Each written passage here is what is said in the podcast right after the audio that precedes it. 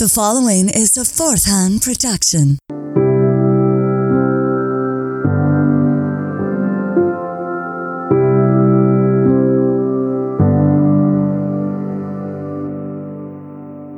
Well, I don't do very well at a lot of stuff. I, I like to say that it's it's kind of like um, uh, I'm barely treading water. Most of the days, I'm barely treading water. Right? I'm I'm just kind of dealing with all the shit in my head, whether it be my own ego, whether it be my own made up fears about shit, all that stuff. Like I'm barely treading water. And and the good thing is I was calmed down when I was told that just be aware of where your arm is, but don't worry about it. But the the thing is, that's the same fucking thing. Because if I'm aware, I'm worrying about it, right? And I it, that kind of segues into, I, I guess, what this is going to be because I don't have any fucking idea. But, um, I you know, I want to introduce uh, a friend of mine, a dear, dear friend of mine who always uh, uh, talks with me about a lot of this stuff, about being upset, about being sad, about how do we deal with that stuff? And one thing he always said to me uh, that is a useful thing to say is, quote, the daily business of life. He said to me years and years and years ago, I'm not very good at the daily business of life. And I said, I don't know, what do you mean by that? He said, well, I don't know, mail, uh, paying bills, things like that. I don't really get it. And I thought to myself, I don't really get it either. I'm too busy being upset and then people send these packages or they send these bills to me and I'm supposed to open them and look at them. And then you have to read all this stuff and this minutia and then you get to it and you're like, "Oh, I got to pay this." I'm not going to do that. I I don't know what to do with mail. It should be the theme of the show, but it's not. But I'm here with my buddy Markham.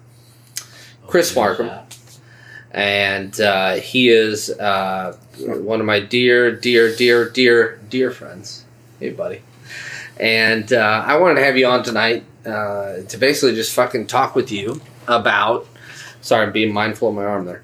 Uh, about uh, how you feel, what you do, and I know that you and I we talk to each other every day, like on chat, Right. Right. and you and I both go through these phases where we're really upset. And it's kind of like our, our own little small thing, right? It's like, oh, we can have this this tunnel thing where I can be upset with you and you could be upset with me, but we do this as a way to get it out so other people can't see it, right? Right. Uh, is that fair to say about you at work? Absolutely. fair. Yeah. So, and we talk about everything from the day's work to where we grew up to baseball. Well, and I think it's interesting because Yeah. you're you're a good ten years younger than me. You know, I spent some time in the military before I went back to college, and then when we met, you were what nineteen, and I was almost twenty nine at the time, Yeah, I was 19. Yeah. and uh, so it, it would seem like we were maybe on different paths, but at the same time, I think that we both have the the the monkey mind, the the thing within the funk. the funk. Sometimes people catch funk. Oh, they catch funk real bad. and uh, and and I think that's part of the reason that we we uh, became such close friends. Do you remember what we called? Uh, we were at an audition, and we called it the meeting of the minds. When we when we, we stood outside, we we both learned that we liked Hunter S. Thompson, and uh, we smoked some cigarettes. Uh, sorry, mom. And uh, uh, we had some cigarettes that I bummed off of you, and uh, we talked about it, and it was for the All My Sons. Um, Sure, sure, yeah. sure. Anyway, and then we, we went on to, to like some parties and stuff, and you told me this long story one day on a Friday afternoon about about your time in college, and that was when I was first like, this guy is amazing, right? And that was the first time that I saw some like, um, what do you want to call it? Uh, some truth in in a story, like. People tell an old story like, "Oh, I was out with my friends and we did this goofy stuff," you know, and they'll kind of cover it up a little bit, it- which is not bad. I'm not saying it's bad, but like you told me this story that was just bare bones. Uh, I was drinking every night. I was eating fast food every night. There was a guy named Paul Paxton. We Yeah. were we were working at a pizza place, Yeah. Gumby's Pizza in Sure. Champaign, Illinois. Champaign, Illinois. Yeah, And our our our habit, our our life Yeah. We, I- we I worked a pizza place. That I was the manager and he was the delivery guy. Mm-hmm. And every night we would go and get the uh, the beer. I would get a twelve pack of Budweiser. He'd get a twelve pack of of Keystone for some reason. Ooh. I know, right? Yeah. And then uh, and then uh, and then some fast food, and then some um, video. You'd place. rent a movie. We'd rent a movie, and it was always like a theme. It was like guys in leather jackets or Vietnam Yeah. War movie. Right. Uh, Paul usually picked it, and Paul Yeah. was like a You just went along with guy. Yeah, just whatever. Yeah. But then that's what that was our thing every single night, Yeah. and and it was not good. And then we would drink these beers, and then just kind of pitch the cans. And so on one side of the oven in the kitchen, the the Budweiser cans would start to pile, and then this would start to pile, but we just never really throw them out. They would just continue to pile, and after a while, you just kind of like, oh, well, that's interesting. Oh, that how fun. But it wasn't fun. It was It was kinda just- terrible, it was right? Sad. And and every night you were like doing that, and you were probably not saying, "I'm going to look back on this and be like, man, No. this is ironic or funny or whatever." You're just like, "Well, I'm getting a buzz, and I guess this takes me away from whatever Takes it is I'm right. upset about." Yeah. And then one day, months into this, I woke up and I had found myself Yeah. on this on the bed that just the sheets were gone. I was just kind of on the mattress of it, and then the windows were just there wasn't any kind of screen or curtain. So the sun was just right, glaring and then Paul had these boxes of like Oui and Stag and Hawk and all these just like what was the first one? We. we like uh, the French word we. Oh, but it was we. Oh, is this like a porno like mag? yeah, like a a Okay. magazine. Yeah. right? But then there was like Hawk, like these things I'd never heard of, like these weird, weird magazines. Like what? What the? Where would that come from? Yeah. And and then so I woke up this one day and and they were just strewn. So I'm laying on the on the mattress, and then these magazines are just strewn. Yeah. And I was listening to the Jesus Christ Superstar, the the the old uh, recording with the rock stars, Murray Head, and all that. Yeah. And it was like an older, like one of those four times over sample CD players that kind of like would skip if your CD was kind of bogus. And and I my eyes opened and the sun is pouring in, and all I hear is. Always thought that I'd be an apostle. Brr. Always thought that I'd be an apostle. Just over and over, and I'm just like trying to get my bearings of what is Yeah. going on here. And that's that's I had to I yeah. I mean, could to you? How could you not be friends with him after that? is the point. Uh, and, and maybe when I heard that, I was just like, "Oh, that is so authentic and so particular, right?" Uh, at at the same time, but like, so you went to school, and like I said, you're you're ten years older than me. But Right. you and I have talked a lot about being kids and growing up Sure. and having our own weird brains. And, kind of dealing with the rest of the world. So, like growing up, did you get sad when you were a kid? Like, in what were- you know, did you get sad? I mean, I guess that's a dumb question. I mean, Well- did you have long periods of sadness? Isn't it kind of weird though? Because when you're a kid, you you might not know what, if it's sad or something maybe, or maybe just in retrospect. You know, my parents were. They got together. It was my mom and my stepdad, but they got together when I was a, an infant. Little guy Right, but for with them, big beard. big beard even Yeah. then. Yeah, Uh, but um, but for them, they were in their early thirties and they had been in some bad relationships, and so when they found each other, Yeah. um, it was this great thing, and they were just they were loving it, and they kind of went with that, and you know it was the seventies, late seventies, early eighties, and. It wasn't like they were neglectful, uh, outwardly or overtly or overly, but at the same time, you know, they were discovering each other and having and finding that happiness for themselves. And Mm-hmm. my dad was in a band, you know, him and his brother and the, their cousin. They had a band and they would play out. do they play like play gigs on the weekend? yeah, sure, sure. How old are you about this time? Uh, God, seven, eight, nine. okay. And um, you know, I'd be at my grandparents a lot and, and stay over there. And uh, I was left to my own devices a lot of the time. hmm But um, you know, what do you do? I, I, I don't know.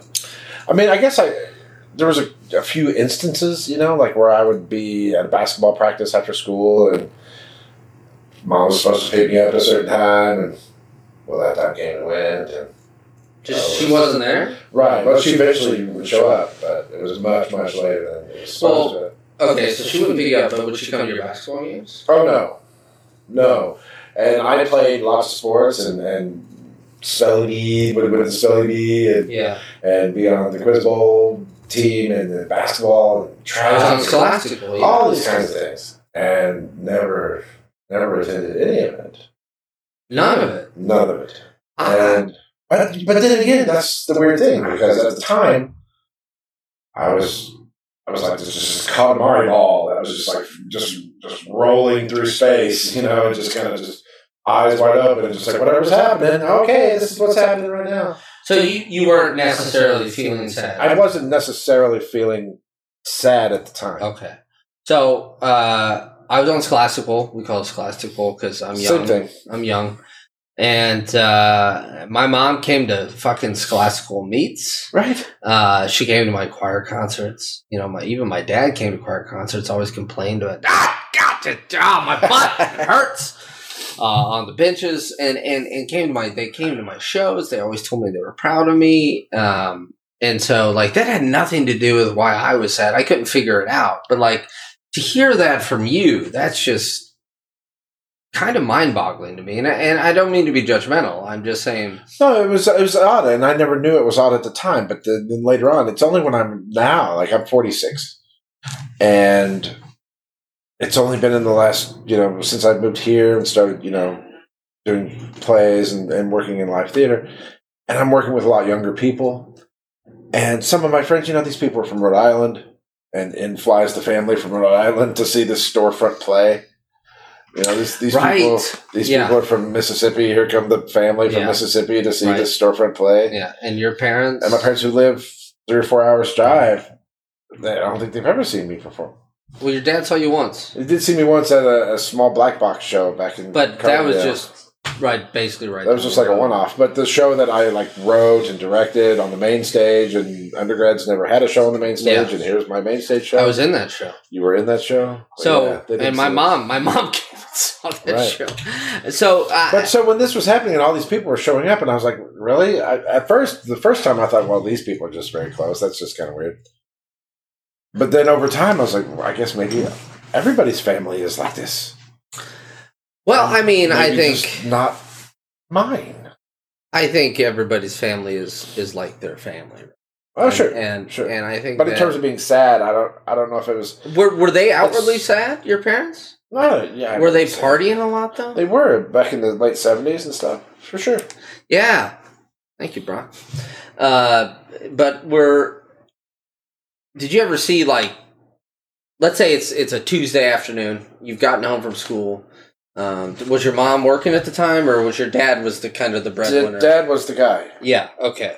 So was your did you ever come home and your mom was just really upset, or seemed down, or Sure. Yeah. I spent a lot of time. Um, I don't. I don't know if she's going to see this or not.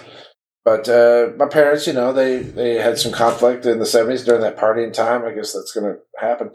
And my mom would be like, "Fuck this!" And we, you know, we'd go to one of our friends' house, and there I am as a child, and I spent a lot of time um, listening to, you know, my mother and her friends. So listening to women complain about their relationships, and I don't know if that helped me or or, or not. Later So on, do you do you think then, it, looking back, of course, you can be like, of course, mom was upset because her and dad were fighting or whatever it may be. Um, how do you think your mom projected her own uh, sadness, upset, frustration? Was it just that way, like fuck this, and we're gonna go over to whoever's house, and we're gonna we're all just gonna talk about it? Well, they would talk about it, and I Well, you would sit my there. own device and What would you do? Would you wander around the house? read. I would have books to read and Yeah. just kind of hang out and, and read my books, and let, they would sit over there and talk. I was, like I say, I was really on my own a lot. I was really to my own things. But you And I don't never- know about sadness in that. Okay. So when did you start getting sad? well, let me tell you. Yes. Um, later in grade school, I guess once you start to realize, once you start to really get into the social strata of things, and you, and and it was a small town, Harrisburg, Illinois, eleven thousand people at that time. Now it's maybe around ten, but at you know everybody knew each other from kindergarten up, Mhm. and but at the time, you know, when you're little kids, it didn't matter. But then when you got to fifth, sixth, seventh grade, then things start to you know clothes and you start to realize you know if somebody drops you off what kind of car it is or if people start to talk about it or that kind of a thing You start to the not o- you just start to notice the material things. right Yeah. and we didn't have that Your Uh, family didn't have that. right you know uh, we did but then uh, there's the 80s and non-unionism and reaganism and and those sorts of things and that put a that changed everything because So- Dad lost the only job he'd ever really Your had. dad was in the union. He was a union. He worked at a grocery store. He was uh, started out as a, a bagger when he was like sixteen. Those, those dudes who sit at the end and like bag groceries. bagged groceries. But then you know he worked there for twenty one years. So Yeah. at the end he was you know manager of the store, assistant manager of the store, and you know we were trading our cars in every few years. We went to Disney World. We went to you know go on a trip. So you did. You had the American dream. We're going to trade the car in a couple years. We're going to do our two weeks vacation in Right. the summer. Uh, Dad's going to work. We're playing then- in the back of the station wagon. Sure, you and Jeff. Yeah. your brother Jeff. Sure. And then uh, the f- let's see, thirty. Ronald Reagan comes along. Yeah. Not good. Not good. Not good. Well, enough about politics. So you're upset later, and it's it has to do with like I don't have what those other people have. that, but also to see there it's one thing to never have had something. It is ultimately worse to have had it and then not. You know, So how old were you? Sorry, how old were you when your dad lost his job? eight, eight or all? nine. eight or nine. And then how? And then I know. I mean, I I, I kind of know your story, and I know you became a carpenter. And Right, but that in between, yeah, how long was that in between phase? it was a while, you know, and, and, and he would come home and we just didn't know what was going on, you know. I mean, we lived near the little highway that came into town, and and he would be out like getting scrap lumber from construction jobs and like making picnic tables and dog houses out of it and trying to sell it in the front of the house Wait a minute. So he'd like build it, like and then set it out. and then he'd set it out and put a Like little, price tag on it. or something, and maybe people would pull off and be like, "Hey, I like that dog house," and they buy it. And So was your dad? Did you? I have to ask. I mean, that's a. I can't imagine that. That's such a horrible thing. Like I provide for my family. Uh, I've been doing this for 21 years. I've, I've got this lovely wife. I got and these two worked boys. worked. he has other kids, Yeah. and then all of a sudden that's taken away from him. So how did he react? Like at home, did he withdraw himself? Did he?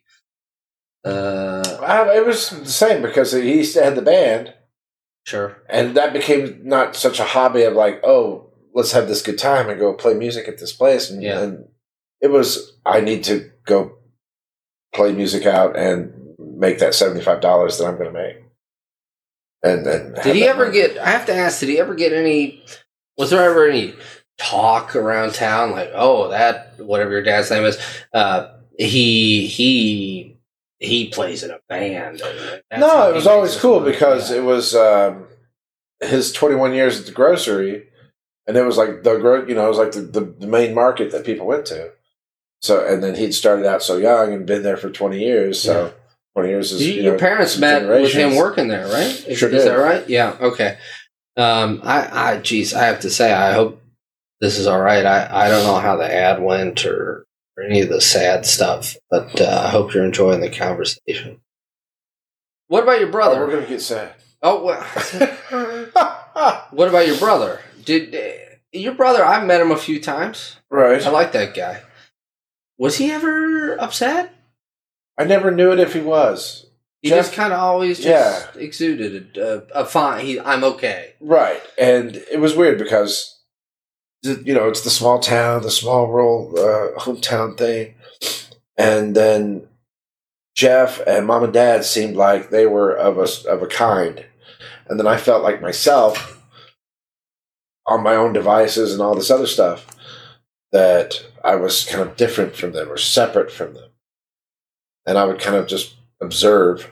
And because there was never really a lot of you know home teaching. You know, like uh, you know, I mean, I guess manners, but just Sure. life. You know, like mom and dad were doing their thing, and I would watch television like crazy. Like that, I had a television from the, as long as I can remember. It was little Obsessed with TV. little fifteen inch black and white. You know, Obsessed.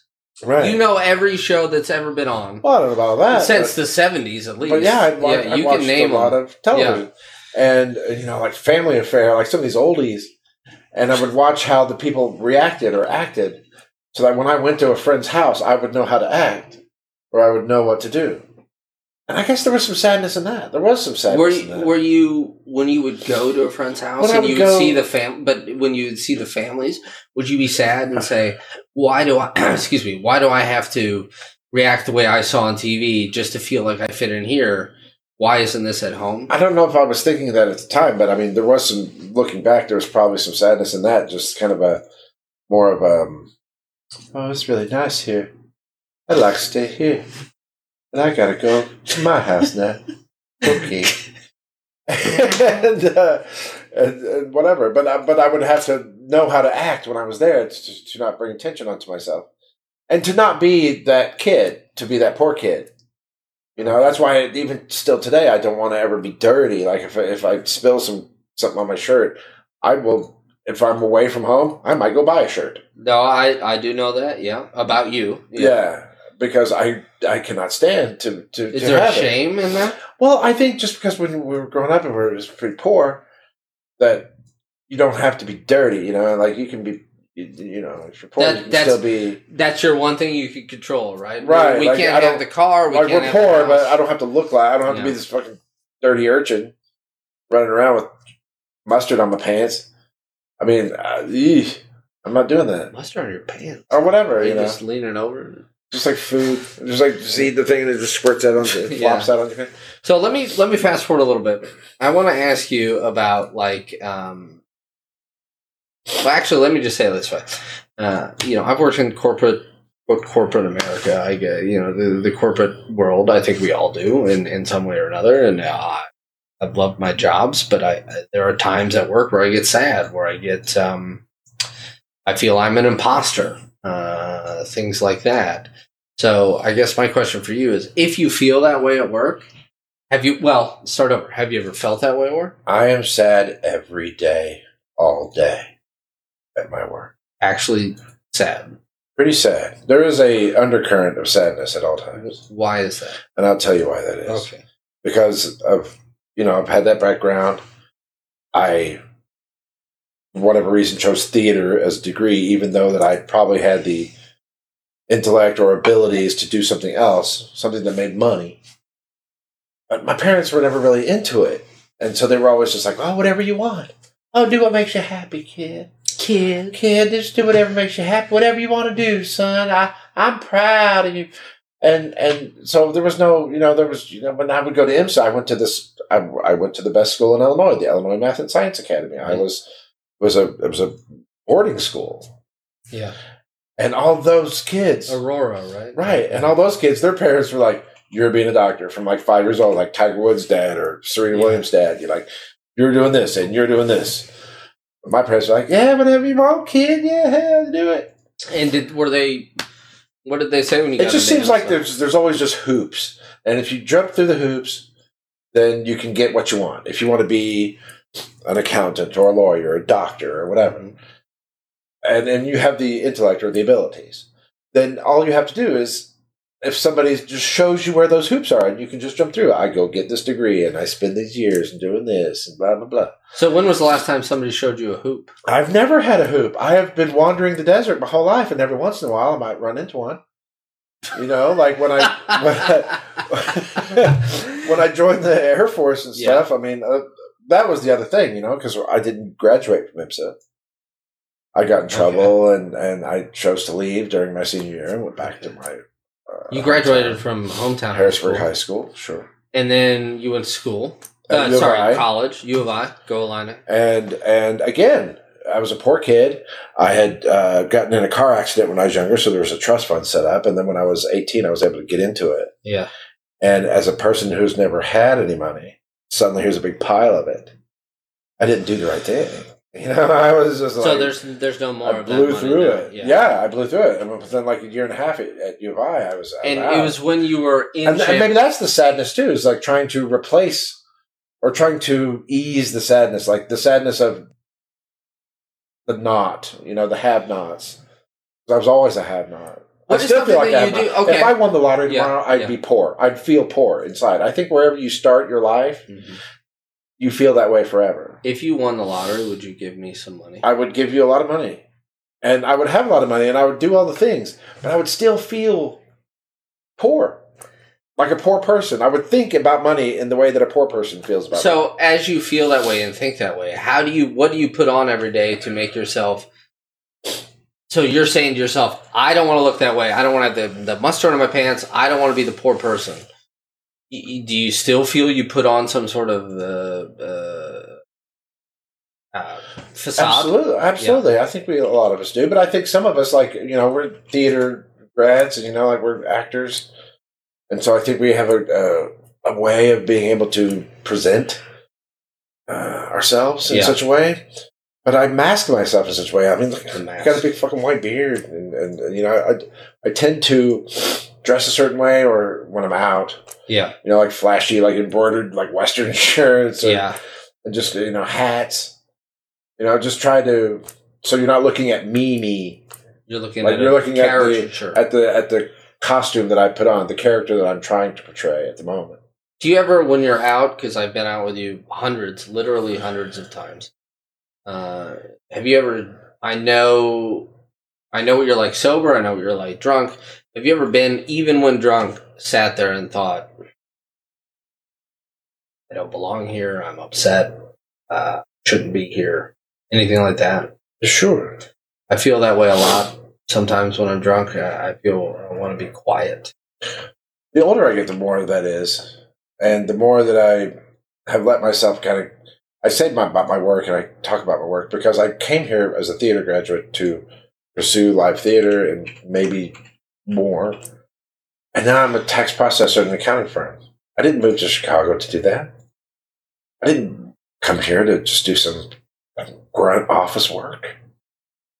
I, I want more than that. Why do you think you're? And I can't get more than that. I don't know what to do. It was 12 years, it was maybe a year ago, where I discovered for the first time that people join theater companies not because the theater company asked them, They but because they asked those people. I didn't know Is- that. Would you say that's like a hoop? I always sat around being sad because, well, nobody wants me to be in their theater company. But I didn't ask any theater companies, hey, can I be with you guys? So Because I didn't know that's what you're supposed to do. yeah, so it was a hoop that I Yeah. didn't know where it was. Yeah, so would you sit at home and and and think to yourself, "Wow, damn it, I should, I wish I feel real bad about it." But then you'd be with those people and you'd try to be something totally different. You try to be really engaging. Would you think to yourself, maybe if I'm even more engaging, they'll ask me to be in their It'd be on, yeah, Yeah. Like turn it on, you know, like to be on. Yeah, You know, I think a lot of actors, you know, they, they find themselves in social places and they're on, which is their on is different from who they are. their regular just at home self. What's your at home self? Well, it's more like this, I guess. That's true. Right. Yeah. It's Yeah. when we're just hanging out. Yeah, But you've seen me out and about and on, like when we were at Ryan's mom's house with Just Us was playing there. yeah, That was a night I felt like I was just on the whole night. yeah. You know, just like really presenting and performing and charming, whatever. But there is a there is a there's a core sadness in that that is trying to be patched over, to be filled. It's a hole within that we're trying to fill. I agree with that. And do you think have you ever behaved towards other people, whether it be at work, loved ones, whatever it is, when you're sad or when you're anxious or upset, where you're like, where you lash out? Well, certainly. Okay.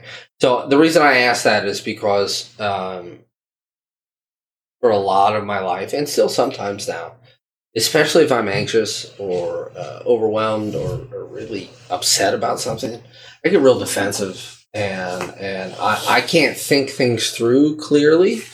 Uh, and so I, I kind of lash out at other people, and it's not who I am. but it, it I'm such a, I'm a pretty intense person, and it comes out as something very realistic. I think. So I guess the reason I'm asking is I don't want to be alone.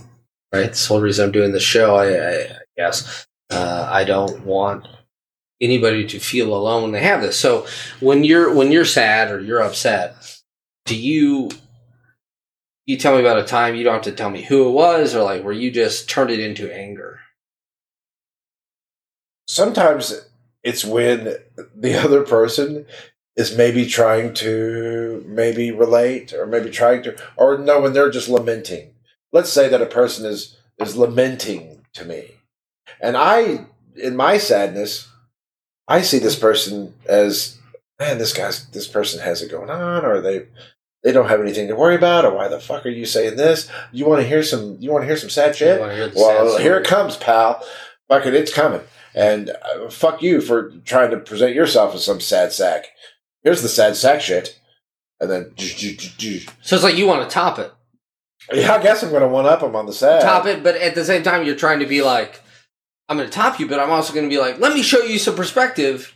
You, you're Right. upset about that, but this is really what you should be upset about. and that's the truth too and that's a good point. point and i think that maybe you have some of this too and, and what we've talked about is you are sad yourself so that maybe that you think that you can eh, not heal or fix but to try to be that person to swoop in now i'll tell you another story when i was at IMSA and i left IMSA to go to an inpatient um, treatment center Okay. and uh, after that, they wanted me to go to a halfway house. And I think now that was probably some insurance things and whatnot. I don't know that really had to happen, but it did happen. And I spent three months uh, in Louisville, Kentucky, at a, at a halfway house. And it was people my age, it was teenagers.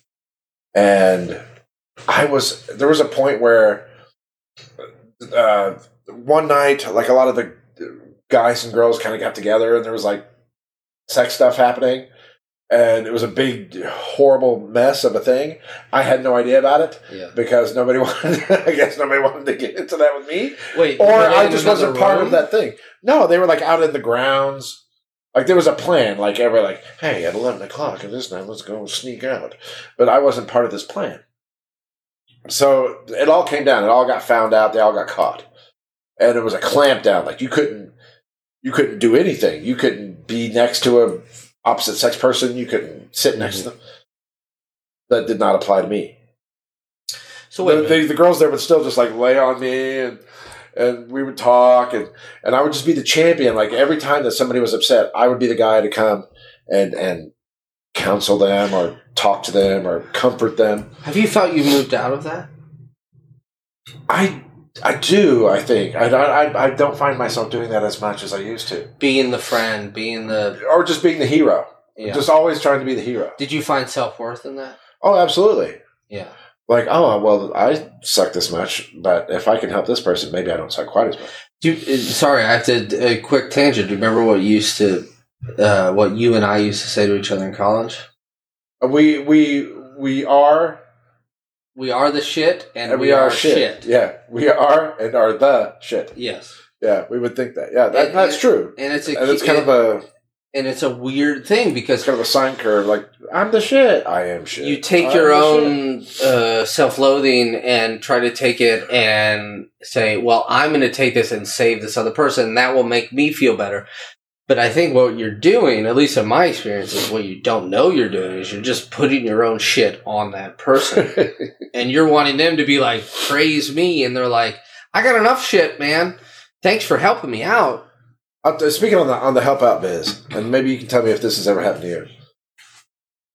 Before in the in my past, not so much now, but before I was kind of just in my head a lot with the sadness. yeah When I could just have the sadness behind and just present, and I was trying to be, just be more cheerful most of the time and just being a. and the sadness I'm just, just, kind of that, I'm just that dude. I'm just chill. yeah so many times people would be like, I'd be spending time with them and really trying to listen to them and really trying to relate to them.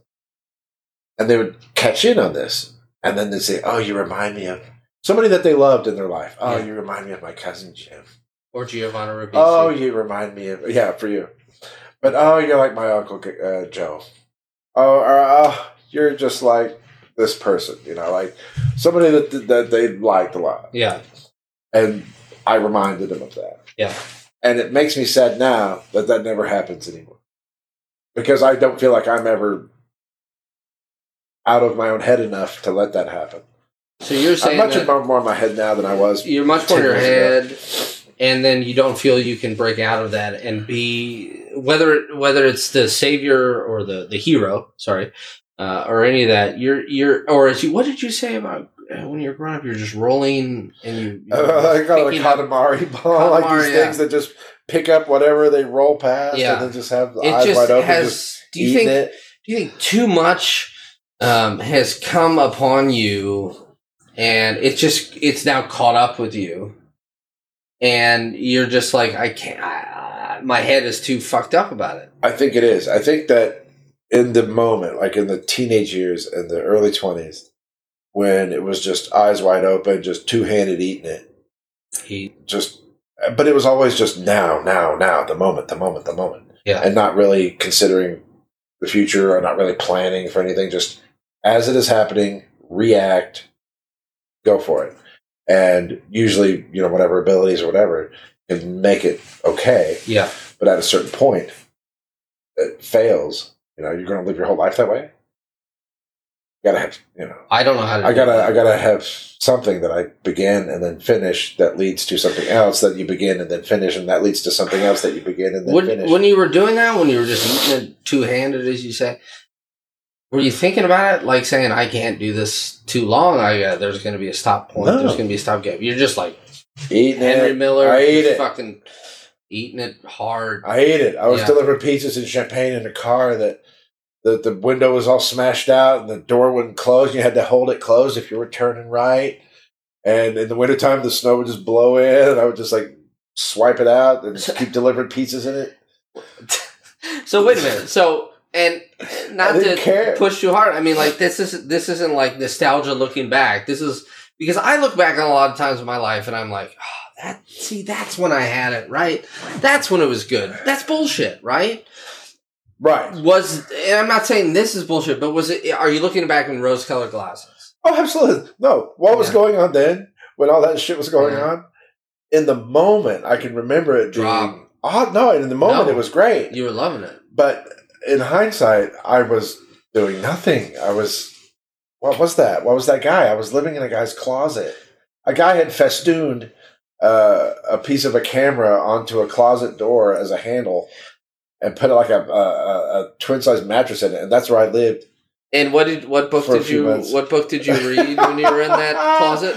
Les Miserables. The, The, whole thing, that whole unabridged. The whole unabridged. Thing. fucking thick, man. Uh, the candles. Liam you and I have talked about the candle. The oh, you forgot the candle. Anyway, um, okay. But at the time, I was like, "Oh, this is exciting. I'm loving it." But now I'm like, But isn't was- that isn't that kind of like what life's supposed to like? Are we just do we just continuously until we're dead look back at other times and be like, at that time I got it, but at the same time I look back now and I I was fucked up. Eh, You know, are we going to get totally caught up in that? Well, here's here's here's my uh, you know, rich dad, poor dad. I'm the poor dad. I, I don't have any ideas about money, right? And so people's always like, "Oh, retirement, retirement, 401k. You got to push all the money." Mm-hmm. And part of me is like, "Well, yeah, I dig that, but if I don't have any money now, so that I can be okay later, that sucks. Well, I'm going to have some money and then be 80 years old and not be able to get around. Why don't I spend some of that money now and go on a cruise or something and enjoy myself when I'm like in my 30s and can really, you know, really dig it? So there's always this thing. Of, I don't know. I don't know what I'm doing. But part of me is like, well, maybe I should just, you know, what's the point? Yeah, what's but- the point of working like I do and the job that I hate if I can't have some fun and enjoy myself? But don't you get don't you get fucked up about the job that you have and you feel like you're wasting your time? Absolutely right. So if you're wasting your time in the job that you have, but you're saying I'm not going to spend your money because this is the time I'm going to do this, isn't there a bit of a are- are those two things butting against each other? I'm not. I'm not making any sense. Okay, so like, um, you're like, obviously, Like right now, I'm making more than I've ever had. Right. Which still isn't, you know, but you're making good, Ton. good enough money. but it's okay. and- yeah. yeah. And, so you're doing that, but you're also like, okay, I'm gonna spend my money. I just on started a cruise. 401k after 12 years of work. High five. Yeah. Yeah, I got a 401. Yeah, I just I don't know what it yeah. means, but I'm happy about it. Right. I just started like a few months Some ago. about and. I should have been doing it the whole time. What? And is this go back to that daily business of life thing? Yeah, and it goes back to that, and it goes back to well, I'm not go. You know, it's like a, you, you put a bucket of food in front of a dog, and they'll eat till they founder because they don't know when the next food is going to be there. And that's but where even after you've done it over money. and over again, Over does this over. go back to the, the, the poor kid? And Aristotle, give me a boy until he's seven, I'll give you the man. yeah, And so when your child, and I've only started to really kind of think about my childhood and consider it and, and, and how it has affected who I am now. can Aristotle? Do you think he could go to eight? Maybe. Okay, because eight was a big year for me. That's pretty. It was a big year, sad year, pretty sad year, very sad. Yeah, it can be. Third grade Uh, be sad. actually, B uh, of B and friends. Uh, uh, the weekend after my parents split up, I went with B and his dad and their big blue van, and we went to see Problem Child in the theater. And I remember coming back from the theater and laying in the back of the van because it was like the seats were taken out or something, and laying in the back of the van and just feeling um, like I was in some sort of terrible nightmare and like it wasn't real and my whole body it just it it, it hurt is the wrong word it just felt really exhausted and I just kept telling myself it's not real it's not real and I remember thinking to myself that uh, George well Mr. Mr. Leach and Brock I was like I'm so happy they're here with me because i'm so unbelievably sad and I don't blame anybody about that. I it was just a really there's a seminal moment in my life when I was like, this can't be real, but it was real. And that's like one of the first times I ever had real sadness. Because before that I'd get a little sad about other shit. Like that was like real emptiness. Imagine. Gone. You know? And so, so many of my friends uh, went through divorces with their parents, and my parents are divorced, but it happened when I was an infant.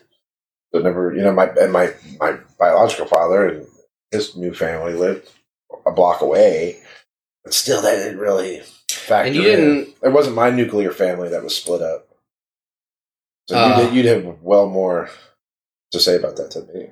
uh you you did were you close with your uh, you haven't mentioned your biological dad.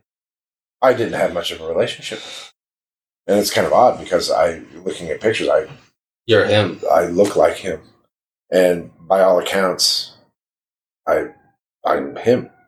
And uh, my mom's mom uh, passed a couple summers ago, and we went to that funeral, and that's where my whole family is from in the southeastern Kentucky, the Appalachia regions, hollers and whatnot. And um, I went to that funeral, and so many people came up to me and was just kind of looking at me weird. And I was like, "What's going on?" And then they were talking about how much I look like my dad. But I, again, I didn't have much of a relationship. Even as a He was a third shift coal miner. He was a coal miner and then worked third shift, and so he slept most of the days.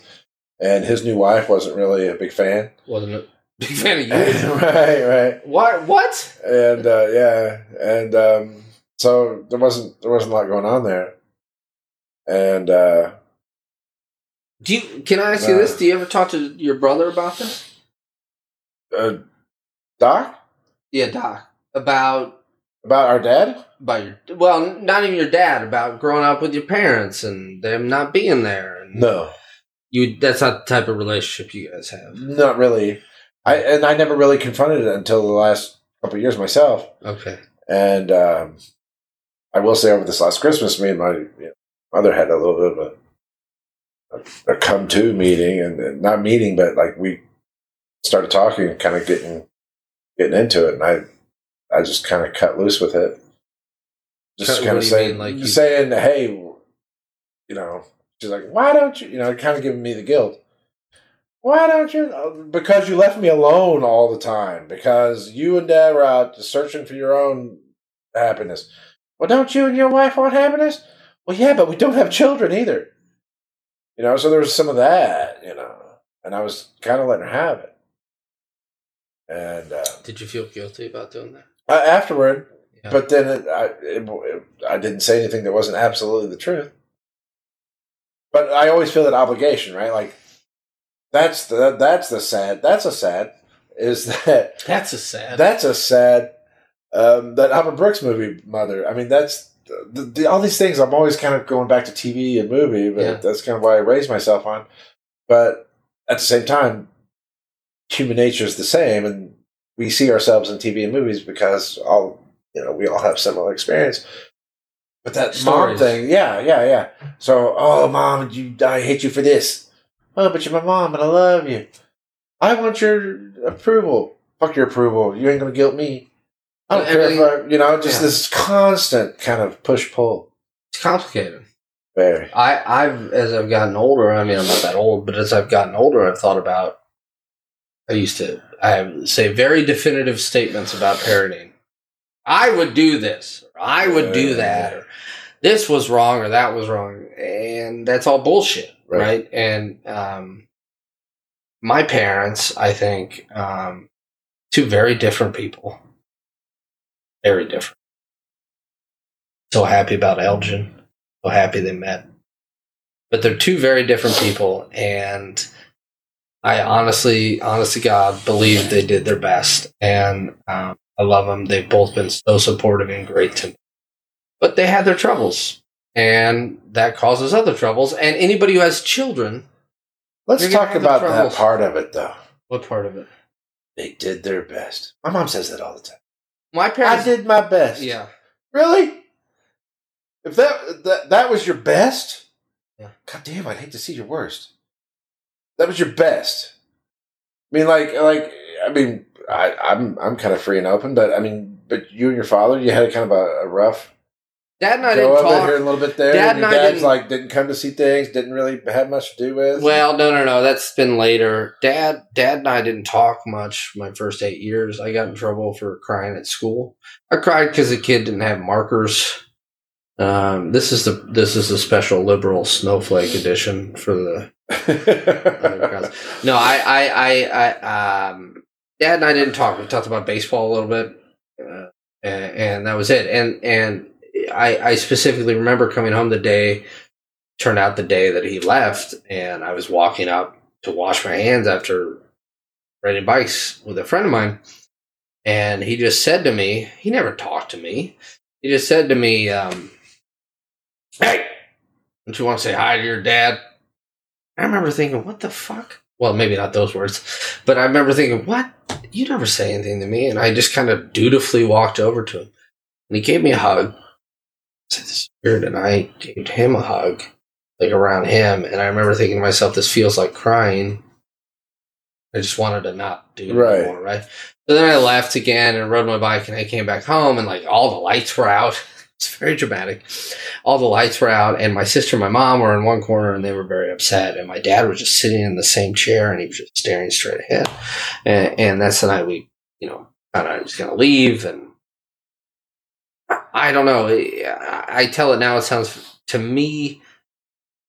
I want it to sound pedestrian, but it's very um, visceral.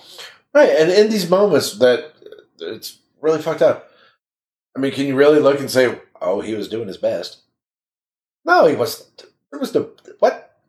He was doing his best. He would be, you know, comforting you and holding you and be like, "Oh, my son, Well- and, oh, I love you." And But here's the thing about best and worst, right? If I, uh, I mean, Jesus, I'm just a few years younger than him now. Sorry, uh, I'm a few years younger than he was when they split up. Do I know if I would know what to do with an eight year old kid? I right, and how about that? You know, like I think about that all the time. If, if me and Samantha had had children, I'm almost married 25 years, and we never had kids. We purposely, you know, we decided that we weren't going to have kids, and we never did. yeah. And now here I am, just ate up. And would I be as ate up if I had had children? If I had had this No, the thing kid, that I would have had you would have put it onto the kids. focused, probably. put some focus on, or tried to, you know, I have this amazing responsibility now. Yeah. And I have to put my focus on that instead of letting my own needs, wants, concerns just churn. But isn't that the whole thing? mind. Isn't that the whole thing though? Because yeah, you're ate up now and it comes out in different ways. But isn't that gonna if I think about if I have a kid, I would just cry all the time. And that's that's the God's honest truth because I one, I'd be like, Oh my God, I don't know what to do. I love you so much. I'm I'm overwhelmed by it. But at the same time, if I'm so fucking ate up as just a person, and then I see my kid do one thing wrong, and I want to, I want to correct it. I want to help them. I'm just gonna put all that shit on them. Yeah, I, I, I feel like I would be scared of just complete overcompensating, like being just tiger bad, or you know, like, "Rawr," like here's a fucking hoop, you better jump through it. Like, like Yeah. for me, like where are the hoops? I don't know where the hoops are that I didn't need to jump through. I Maybe didn't know. I didn't know that there even are hoops. I just w- walked into this round thing one day, and I walked through, and then I got into this good school. so. You would do your best, right? Yeah. And I think that's, I think that's, but if I had a kid, I'd be like, "There's that fucking hoop. You better jump through that." yeah. But that would be the hoop that you know. Right, That may not be the hoop that I know, that anybody else knows, right, right? Because of where you came from. And what I'm saying is, like, you would do your best, just as my parents did their best, and my parents continue to do their best. My mom sent a, a text to my sister and I today, just a bullshit text about how well we were doing. Then she cursed, and it was hilarious. I couldn't stop laughing. and your mom has Bitmoji. My mom is the best. Listen to me, the best fucking bitmoji on the planet, Linda's Bitmoji. dude. The best. I've shown it to you many I, I, times. I dig Linda's Bitmoji. I love- her bitmoji. Um, but uh, yeah, it's the best. She, my mom has a really great sense of humor, and I, my dad has a different sense of humor that is not self-aware. I guess I just was wondering, you know, we, we're sitting here talking, we've talked quite a bit now. Uh, and a lot, I think, when, and I was thinking about this when we when I was on my way here, sad versus regret versus consternation versus, you know, the, the, whatever negative uh, emotions. What is sad? You know, and, and and most of the times when I feel like well, like what's what's really sad. I mean, I think depressed, like de- like clinically depressed, is not the same thing No, it's different. as, as sad. Clinically depressed is a is a physical and mental. I, I've never been personally clinically depressed. Do do you think you have? I think so. Yeah. I think I, I think I live in it, and I self medicate with you know weed and booze, Yeah. um, and I and I and I deal with it in that way. That's different from sad. Yeah. Um. Yeah, and I and I see some other people are saying some stuff. It looks like you're. Oh man! So, s some people are kind of re- responding to like we, we were talking about the best. You were you were talking about how you wanted to say to your mom, "That's your best, really." Right.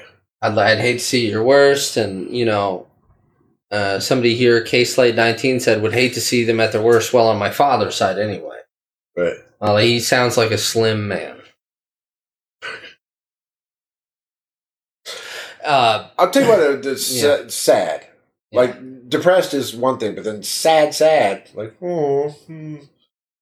Um, but maybe that's not even it either. I guess I'm just concentrating on things that people say, maybe things that happen to you that have never left.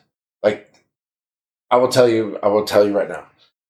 Uh, there's a fella that I went to school with, and we lived in a dormitory. Like we lived in a. It was at IMSA my first year there, and they didn't have any dormitories built, and they had a physics lab that, that had cots in it. It was like a barracks, and that's what we lived in.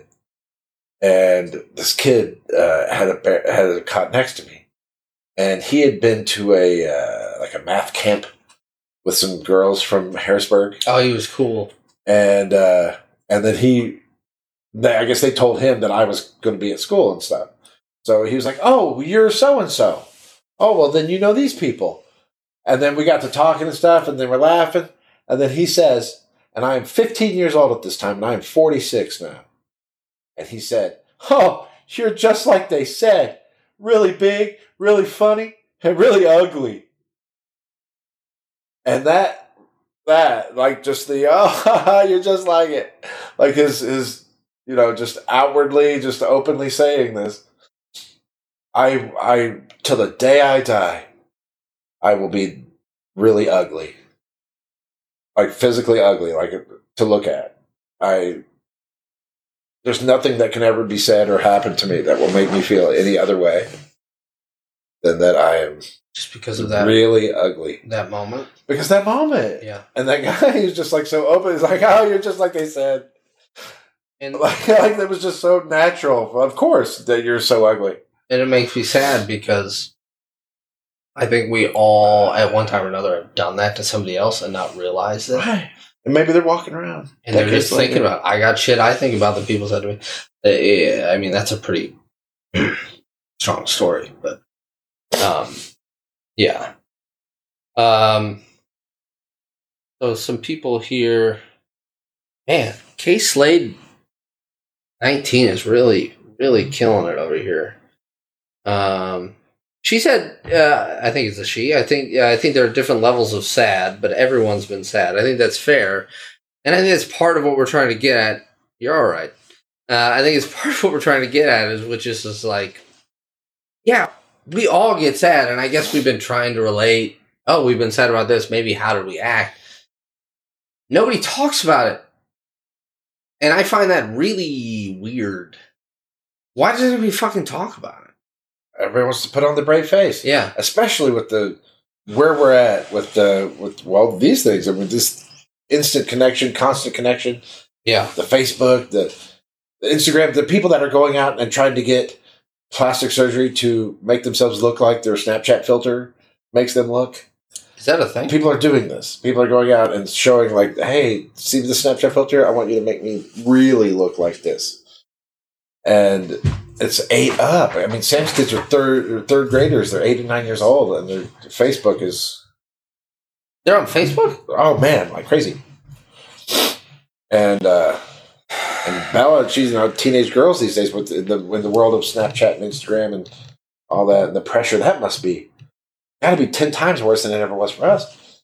I mean, and and kind of connecting that to what we were just talking about.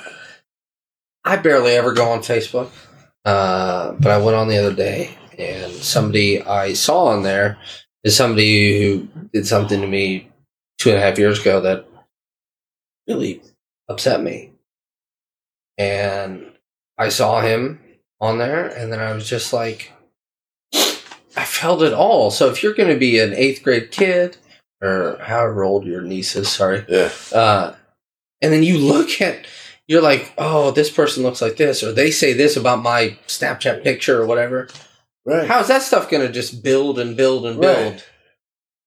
It's the difference between like you know when we were or when I was a kid, especially you, you maybe heard it third hand. Somebody said it in the hallway, but here you can see a picture of yourself and then just read it and just read all the comments and just read the people saying horrible things.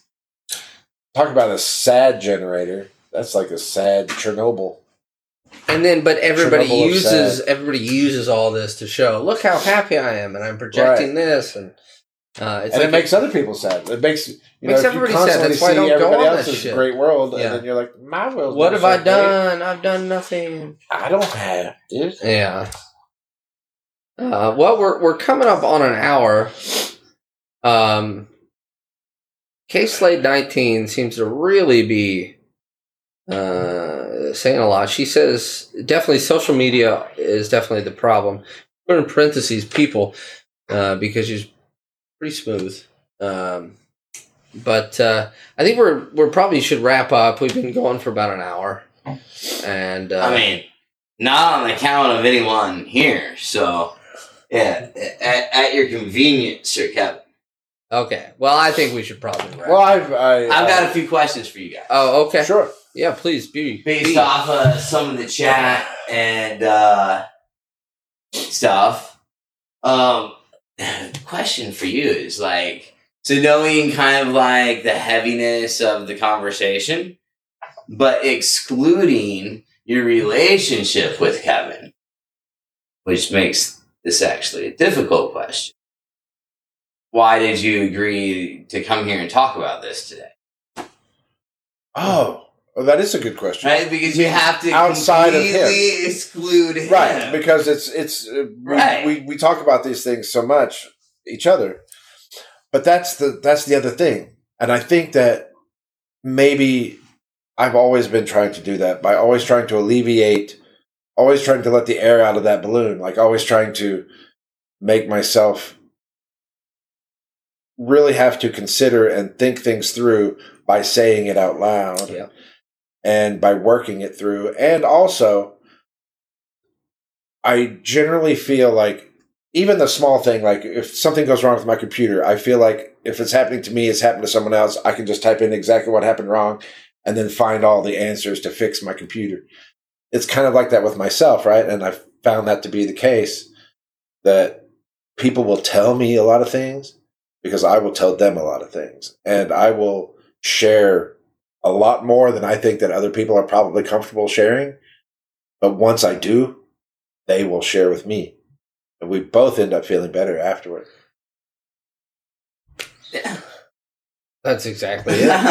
That's exactly exactly it. And and the the meta the, the metaphor you use or the analogy, uh, you know, I don't know the words well, but uh, about how if I put it in, I know somebody else has had this problem with my computer. That's exactly what I I think that we should all be doing is saying I have this problem, Right. so somebody else could go, I have this problem too. Right.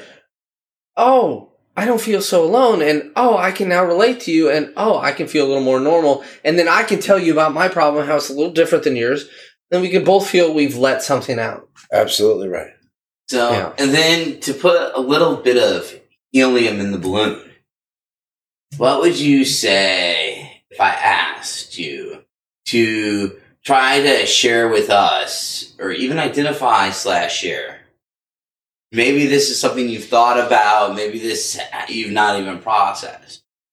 But is there any humor or comedy within your sad? Well, that's always the tragedy plus time is equals comedy. That's like the, the thing. That's what people say. So yeah, I mean, when when I would tell him the story of being in Urbana, Illinois, and laying oh, on a Man. bare mattress surrounded by Always thought janky porn mags be with you uh, know oh, with like no curtains and and a mountain of beer cans in the fridge, and I left that apartment out the window, owing her money, and just skedaddled. But that's I how mean, that was leaves a, that was a piss poor part of my life, and and was very sad at the time.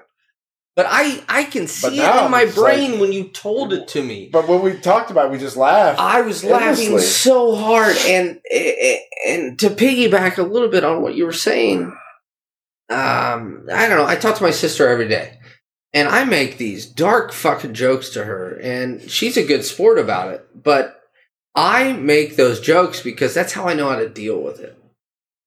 I joke about shit like, um, for example, um, in 2004, I got genital warts, and uh, the next year I was I was in a I was in a uh, a production of Johnny Appleseed Outdoor Drama, and there's one scene I had to play a Native American, and I was like, I should name myself, and I named myself Dances with Warts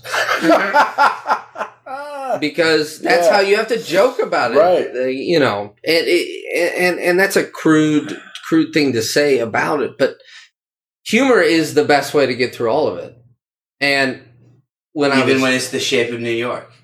even with the shape, right. It's- Yeah, that's right. right. Yeah, some Upper East Side warts, That's right. All my warts on my some penis. Long Island warts. Yeah, some some uh, Lower East Side, Upper West Side. Hey, mom. Uh, but uh,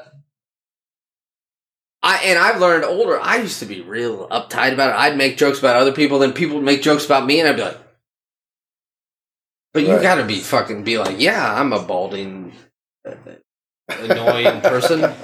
You know what I mean? And Right. humor. So sorry to take it back. Humor, humor and sadness are the same thing. It's just it's just a way to sweeten it. Yeah. Uh, to Right. me, that's like what's so awesome about this show and what you're going to do week to week. Um, definitely a lot of people have stopped in, um, said hello. um, throughout the time, and we just kind of hope to expand this dialogue. Yeah. Do you want to talk a little bit about your next show? Yeah. Um, well, I want to have Markham on again. Markham. Because I think Markham and I could talk like this for hours, especially if we uh, had a few more beers. Well, it started out uh, this this this. I don't know this. I think probably as time goes on, you might find more of the humor. I mean, we found some of the humor, but I, I think there was some heaviness. But I think that we, I think by churning through the heavy, is where you can kind of come out, Yeah. and, and, and kind of start doing some more surfing. But um, we had to get through that that heavy Yeah. stuff first. But, And that's uh, true. and I and I and, and I hope again, like I say, you know, because I'm I'm I'm an open book, and I will just I'll I'll tell you about my life. I don't care. And because I think that if I have felt this way, maybe some of these people have felt that. way. Right. And I hope if And it's not all about the yucks all the time. No, I hope that one or two or however many people watch it. I mean, so what what we're gonna do, right? I'm gonna try to have people on and talk with them, Yeah. and and let them tell the story. Hopefully, somewhat half as well as Markham did, and Well, um, even the exploration, right? yeah. It's like Right. just the exploration. and let people if they're watching at home listen and and and hopefully, I honestly God, bull, no bullshit, hope that they hear some of this and they're like, oh yeah, and they feel less alone and they realize, okay,